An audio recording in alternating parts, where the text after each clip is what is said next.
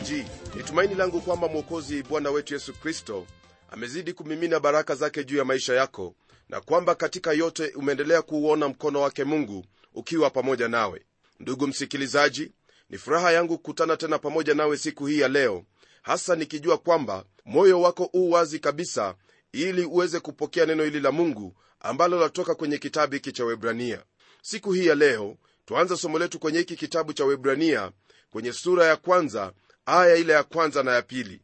Katika sura hii ya kwanza wazo kuu ambalo tutakuwa tukilitazama ni kuhusu yesu kristo ambaye ni mkuu kuliko malaika pamoja na manabii wote.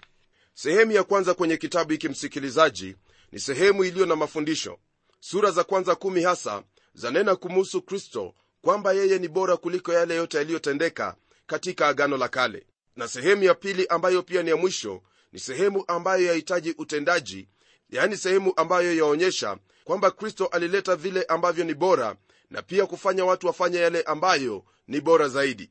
Ningelipenda ufahamu kwamba kuna mpangilio ambao mtume paulo alifuata wakati alipokuwa akiandika nyaraka zake. Kwanza kabisa alianza na habari za mafundisho na kisha akaingia upande wa pili ambao ni wa kutekeleza mafundisho yale. Hiyo ndiyo sababu kwa maoni yangu kuna ushahidi mwingi sana kwamba paulo ndiye aliyeandika hiki kitabu cha waibrania hata hivyo hatuwezi tukaendelea kudumu mahali pale kuhusu mwandishi wa kitabu hiki lakini kile ambacho naweza nikasema ni kwamba hapa twahusika na neno la mungu neno ambalo roho mtakatifu ametupa sisi.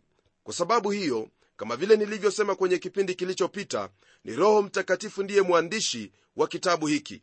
Mwandishi binadamu alikuwa tu ni chombo kilichotumiwa.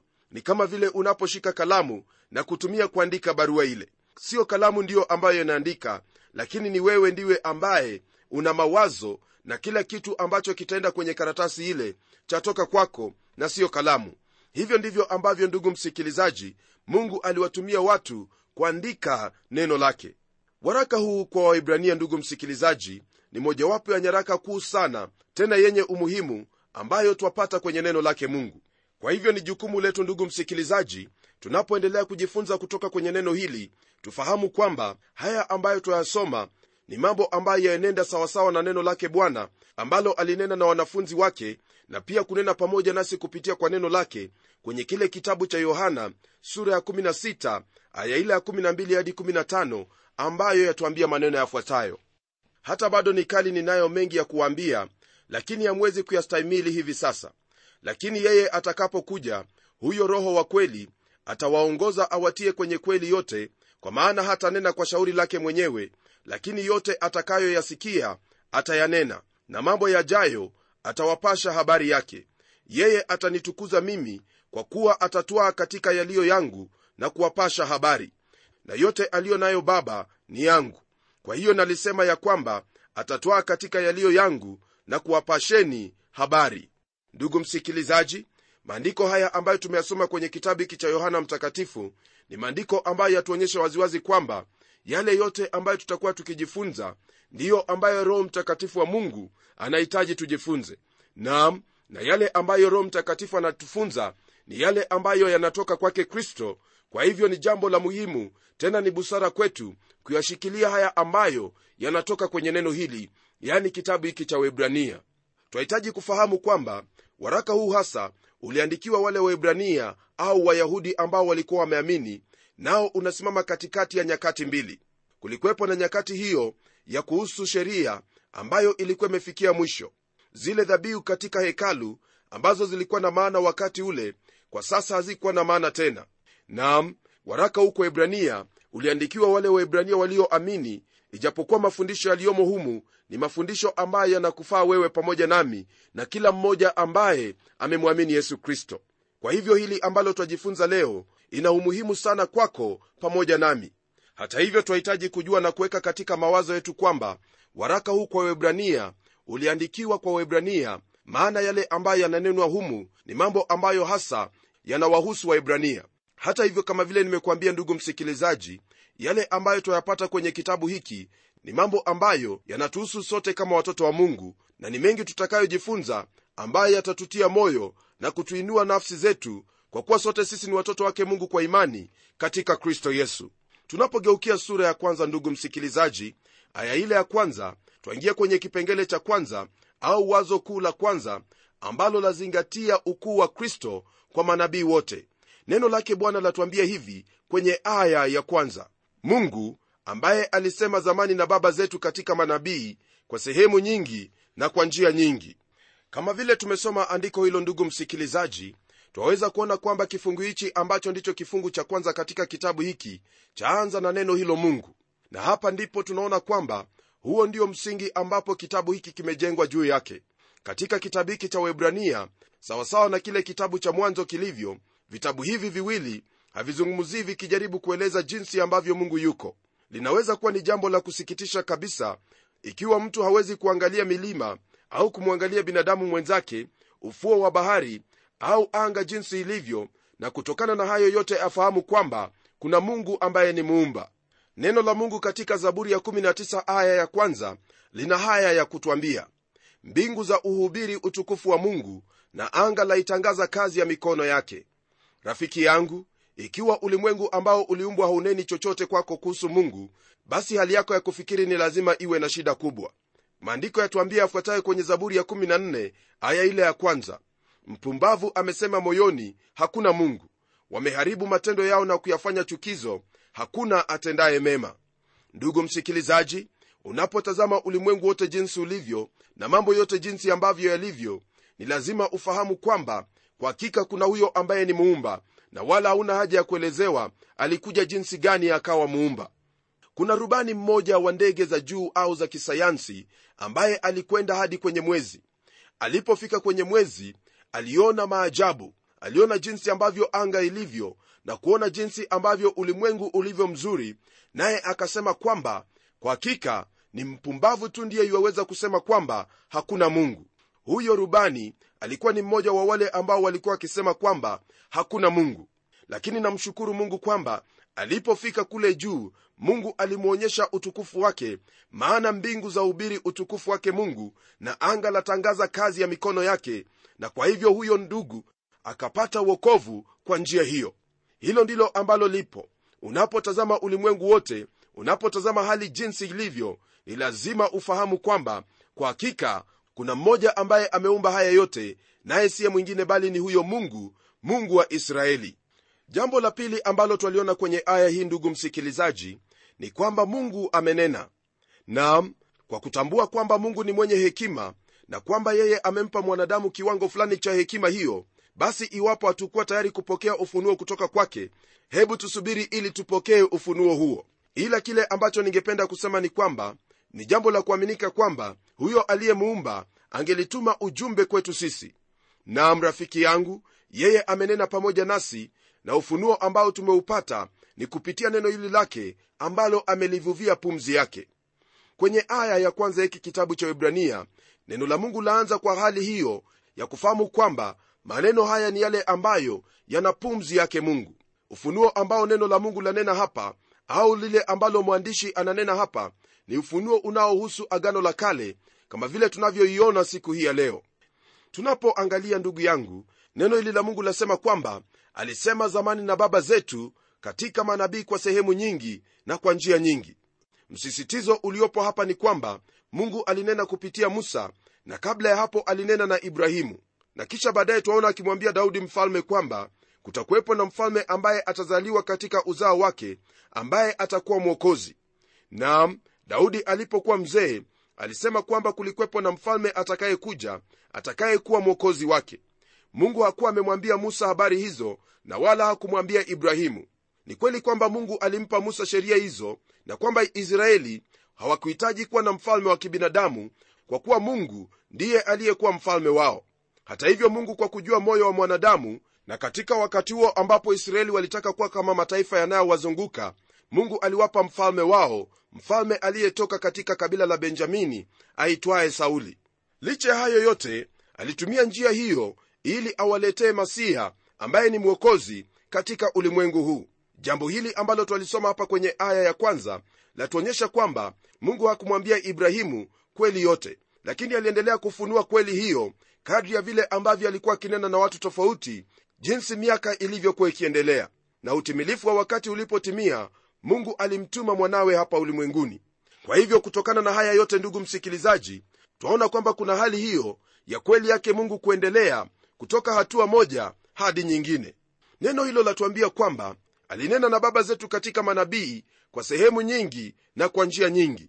Hebu tutazame neno hilo kwa njia nyingi.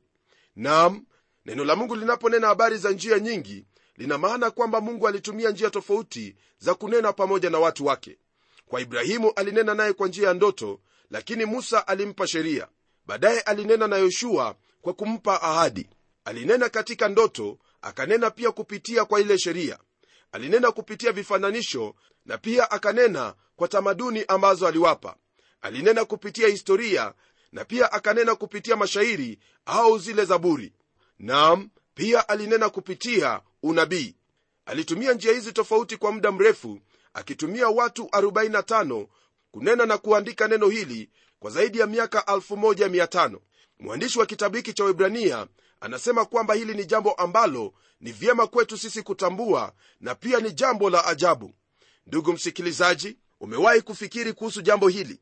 Kwamba kuna waandishi wengi katika kitabu hiki kiitwacho biblia ambacho chakifanya kuwa ni kitabu cha kipekee? Kuna watu wengi ambao wameandika vitabu lakini kila mmoja ndiye ambaye ameandika kitabu hicho kwa mfano kuna huyo mwandishi mashuhuri wa sanaa aitwaye shakespeare. Lakini ni yeye peke yake ndugu yangu ndiye aliyeandika vitabu vyake.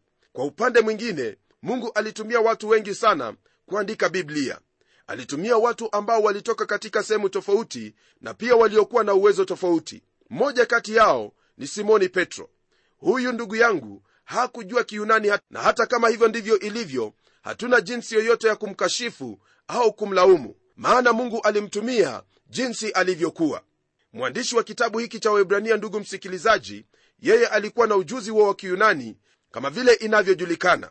Naye mtume paulo aliyeandika kitabu cha wagalatia na kile kitabu cha wakorintho yeye alinena mambo ya kawaida yanayotuhusu siku baada ya nyingine. Alitumia lugha ya kawaida lugha ambayo ni ya moja kwa moja. Lakini kitabu hiki cha wibrania ndugu msikilizaji ni kitabu ambacho chaonyesha kwamba kwa hakika mungu watumia watu tofauti kwa njia tofauti kwa sababu tofauti ili kutimiliza kusudi lake pamoja na kuendeleza kweli yake ambayo iwataka kila mwanadamu afahamu. Neno hili la mungu lafungua waraka huu kwa njia ya ajabu kwelikweli kweli. neno hilo laanza kwa kusema kwamba mungu. Nam hakuna lolote ambalo lajaribu kuwekwa mahali pale ili kuthibitisha kwamba mungu yupo iwapo wewe hauamini kwamba mungu yupo basi wewe ndiwe shida na wala shida si ya mungu. Kuna watu wengi ambao ni wasomi ambao wana shahada tofauti ambao husema kwamba mungu hayupo. Nam wazo langu ni hili. Je hawa ni kina nani? Hebu weka mawazo hayo madogo kando na mungu nayo itakuwa wazi kwako kwa nini mungu hakupoteza muda wake kuthibitisha kwamba yeye yupo. Iwapo mtu yeyote atakwenda kwake mungu ni lazima kwanza mtu huyo aamini kwamba mungu yupo ndugu msikilizaji neno hilo laendelea kwa kutwambia kwamba alisema zamani na baba zetu hawa kina baba ni kina nani? Hawa kina baba ni ibrahimu isaka yakobo yoshua musa daudi isaya na wengineo. Hawa ndiyo kina baba ambao kwa hakika ndugu msikilizaji siyo baba zangu hata kidogo na hata hawawezi kuwa ni baba yako. Labda tu iwe kwamba wewe ni myahudi ambaye waelewa kiswahili hapo ndipo twaweza kukutenga kwa hivyo aya hii yatuonyesha waziwazi kwamba kitabu hiki au waraka huu iliandikiwa wale wana uwezo wa kumwita ibrahimu isaka na yakobo kuwa ni baba zao. Hiyo ndiyo sababu ya jina la kitabu hiki kuitwa waibrania hata hivyo yeye pia ni mungu wa mataifa pia na hilo ni jambo ambalo twamshukuru kwalo. Neno hilo latuambia kwamba alisema na baba zetu katika manabii. Nabii ndugu msikilizaji ni mtu ambaye ananena kwa niaba yake mungu na katika utaratibu wa kunena kwa niaba ya mungu ilikuwa ni lazima anene kuhusu yale ambayo yatakuwepo katika siku za usoni. Nam mungu alinena kupitia watu wengi kama hawa ambao walikuwa manabii nao walikuwa watu wa ajabu wenye ujumbe wa ajabu. Ilichukua wao wote kuandika haya yote ambayo tuyapata katika agano la kale. Kwa hakika wao walifanya kile ambacho waliweza kwa uwezo wao na jinsi walivyofahamu kukifanya bora kwa kuwa walikuwa na ufunuo ambao haukuwa mkamilifu. Ndugu msikilizaji waweza kukumbuka kwenye kile kitabu cha danieli kwamba tuliona kuwa danieli hakuweza kuelewa yale yote ambayo mungu alikuwa akinena naye. Lakini hata hivyo kwenye waraka huu kwa webrania twaona kwamba mungu alichukua hatua nyingine ya kunena pamoja na watu wake. Nalo neno la mungu lasema yafuatayo katika aya hii ya pili. Mwisho wa siku hizi amesema na sisi katika mwana aliyemweka kuwa mrithi wa yote tena kwa yeye aliufanya ulimwengu kwa mujibu wa andiko hili ndugu msikilizaji ni vyema tuweze kuona kwamba mungu amenena nasi kwa kupitia mwana wake. Naam mungu alinena kupitia watu wengine mungu akanena kupitia manabii lakini siku hizi zetu za mwisho mungu amenena na yeye ambaye alitoka katika mbingu aliyetoka uweponi mwake. Napenda kurudia jambo hili ndugu msikilizaji kwamba tunalo neno la mwisho ambalo latoka kwa mungu kwa ulimwengu huu katika yesu kristo kwa kusema kwamba amenena nasi katika siku hizi za mwisho neno hilo ni lenye umuhimu sana kwetu nalo lamaanisha kwamba yeye aliyenena kupitia manabii wa zamani katika zamani zile kwenye agano la kale ndiye anayenena na hawa waumini ambao ni waibrania ndugu msikilizaji waweza kukumbuka kwamba baba alinena toka mbinguni kwenye kile kitabu cha mathayo sura ya 17 aya ile ya tano akisema hivi huyu ni mwanangu mpendwa ninayependezwa naye msikieni yeye na kwa kuwa mungu baba amenena neno la mwisho kupitia bwana yesu kristo basi hilo pia ndugu yangu ni neno la mwisho kwako wewe pamoja nami. Huyo mwana ndiye mmoja ambaye yu mbele zetu. Neno hilo latuambia kwamba amesema na sisi katika mwana. Kwa hivyo jambo hili laonyesha waziwazi kwamba kristo ni mkuu kuliko wote walioandika agano la kale kwa kuwa ufunuo wote kuhusu mungu uu ndani yake. Yeye ndiye anayetimiliza agano la kale na yeye ndiye ambaye amenena neno la mwisho la mungu kwa wanadamu siku hii ya leo. Kama vile kristo alivyosema wakati alipokuwa hapa ulimwenguni karibia miaka 2000 iliyopita alisema yafuatayo kwenye kile kitabu cha yohana sura ya 16 aya ya 15 na yote aliyo nayo baba ni yangu kwa hiyo nalisema ya kwamba atatwaa katika yaliyo yangu na kuwapasheni habari. Na hapo ndipo tunaona ya kwamba roho wa mungu anaongea nasi kupitia yohana na yakobo na daktari luka paulo na petro na waandishi wengine wote katika agano jipya ambao wametupatia ufunuo ulio kamili kutoka kwake mungu. Sasa ndugu yangu tayari tumeonyeshwa ukuu wake kristo kwa njia saba zilizo tofauti tofauti. Na kwa kweli kwa uwezo wetu sisi wenyewe kwa njia ya kibinadamu hatuwezi kuelewa kikamilifu juu ya uwezo huu. Huu ni uwezo ambao una kina kirefu zaidi. Na yafuatayo ndiyo mambo ambayo ndugu yangu yameushikilia uwezo huu.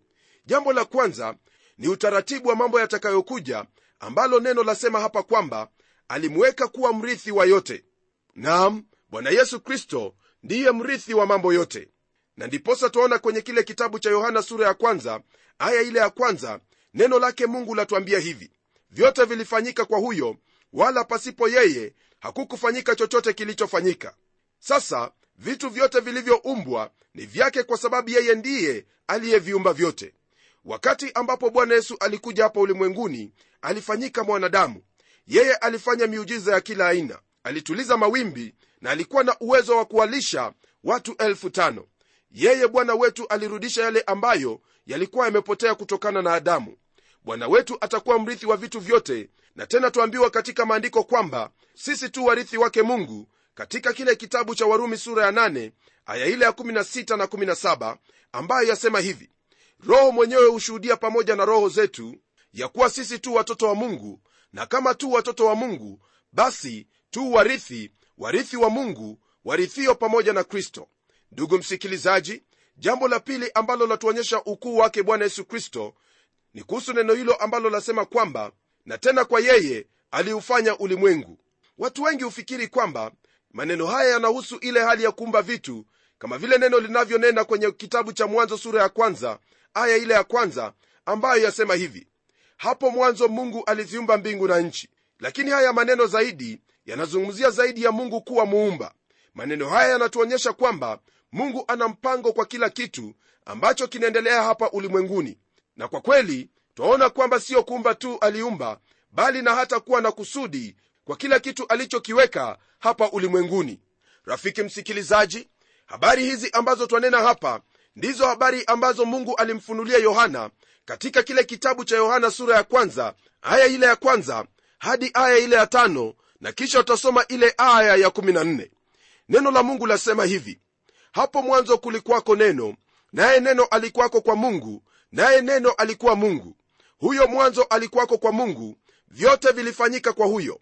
Wala pasipo yeye hakikufanyika chochote kilichofanyika ndani yake ndimo ulimokuwa uzima nao ule uzima ulikuwa nuru ya watu nayo nuru yang'aa gizani wala giza halikuiweza. Ndugu msikilizaji kwenye aya ya14 neno la mungu lasema hivi naye neno alifanyika mwili akakaa kwetu nasi tukauona utukufu wake utukufu kama wa mwana pekee atokaye kwa baba amejaa neema na kweli. Haya ambayo tuyasoma hapa yatuonyesha kwamba kristo ndiye mungu aliyeviumba vyote vinavyoonekana na visivyoonekana. Kwa hivyo yeye kwa hakika ni mkuu kuliko manabii na kuliko malaika. Hili ndilo ambalo neno la mungu latuambia hasa kutoka kwenye kile kitabu cha mwanzo hadi kile kitabu cha ufunuo. Jambo hili unapolifahamu na unapolitia moyoni mwako litakuwa ni baraka katika maisha yako maana imani yako katika kristo haitakuwa ni imani iliyotupu bali ni imani iliyojengeka katika msingi ulioimara mwamba ulioimara ambaye ni yesu kristo. Nitaomba pamoja nawe sasa. Baba mungu katika jina la mwanao yesu kristo na kushukuru kwa ajili ya ufunuo huu ambao waendelea kutufunulia kumuhusu kristo ambaye ni bora kuliko malaika na pia ni bora kuliko manabii. Bwana tazama wewe mwenyewe umemtuma kristo ili aweze kukudhihirisha kwetu. Nasi twaomba kwamba kadri ya vile ambavyo tutaendelea kujifunza mungu utatusaidia tuweze kuwa watu ambao tutaona kweli hii na kuitia katika moyo wetu. Pamoja na hiyo namwombea ndugu yangu msikilizaji kwamba katika haya tunayojifunza atakuwa na amani na zaidi ya yote kuhimizika moyoni mwake kwamba imani yake ni imani yenye dhawabu kuu imani ambayo haiwezi kumwaibisha hata siku moja. Asante bwana maana najua kwamba hili utamhakikishia kwa nguvu za roho mtakatifu na jinsi ambavyo ataendelea kulisoma neno lako. Naomba haya nikiamini katika jina la yesu kristo ambaye ni bwana na mwokozi wetu. Amen. Ndugu msikilizaji natazamia kuwa pamoja nawe ili tuweze kuendelea kuona jinsi ambavyo kristo ni mkuu kuliko malaika na jinsi alivyo mkuu kuliko manabii. Hadi kipindi kijacho tutakapoendelea kwenye somo letu mimi ni mchungaji wako jofre wanjala munialo na neno litaendelea.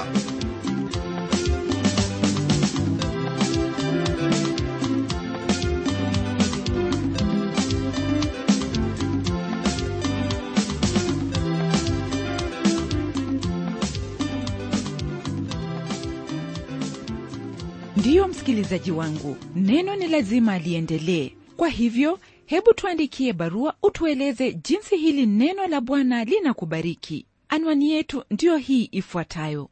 Kwa mtayarishi kipindi cha neno transworld radio. Sanduku la posta ni 21514 nairobi kenya. Kumbuka msikilizaji wangu waweza kununua kanda ya kipindi hiki ambacho umekisikiza leo. Ikiwa tu utatuandikia barua ili utuambie hivyo. Na hadi wakati mwingine ndimi mtayarishi wa kipindi hiki pamela omodo nikikwaga nikikutakia mema leo. Neno litaendelea